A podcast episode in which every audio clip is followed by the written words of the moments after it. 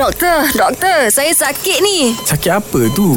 Nak tahu, dengarlah doktor, doktor. Doktor, hmm. ni ada orang tanya kalau makan ayam lepas operate. Ha, dia dia kat contohlah dia op- baru lepas operate kan doktor hmm. kan. Lepas tu dia pergi makan ayam. Lepas tu ya ke luka tu lambat sembuh. Ah, ha, tapi kalau dia tidur di, di hospital dalam wad ada je orang bui ayam. Betul. Ha, macam mana tu doktor? Okey. Sebenarnya daripada Hmm. jaga luka selepas pembedahan ni yang pertamanya kita mesti cukup protein dah. Hmm. Penyembuhan luka. Luka memerlukan protein untuk sembuh. Oh. Yang kedua dia memerlukan oksigen dan juga gluko.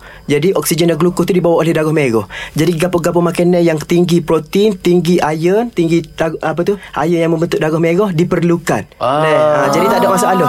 Makan ayam, makan kerang melainkan kalau dia ada alahai dengan benda-benda tu dan alahai menyebabkan dia jadi Ah. gatal apa Gatal. semua dia menyebabkan pesakit tu garu oh. bila garu senang kena jaga teh kumeh jadi lambat siap Contoh ah. makan makanan lauk, udang, sotong, kata-kata tu betul dek. Ha, kalau sebelum ni kita tak ada masalah Tak gatal pun makan Okey. Makan Eh, nak makan Makan lah Mak Syah Supaya budak sunat lah Ada Ah. setengah orang tak siwi Makan Betul. telur-telur ke apa ni takut gatal doktor. Betul dah Sebenarnya boleh Tak ada masalah pun Melainkan dia memang ada alahai Bui lah budak tu Oh, ada- nak makan. Contoh makan telur nanti menanah ikut Tak ada Dan oh. nano tu sebab kebersihan Kebersihan. Ah, Lepas sunat Ha. ha. Lepas gapo Buat pembedah eh Dengar tidak mandi Tidak gapo Dan satu lagi pasal mandi Mandi tak ada masalah dah Lepas sunat ke gapo Tapi pastikan tempat tu kering Kering Mak Syah Lap Ah, Tempat luka tu kering lak kering ah. Pandai-pandai lah nak bagi kering Dia Ya. tutup lah sikit Ah, mu nak hadap kipas ke orang tu.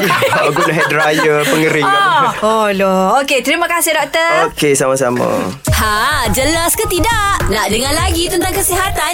Dengarkan di Gegar Pagi setiap Ahad hingga Kamis pada pukul 9.30 pagi bersama Mat Syah dan Mek Zura.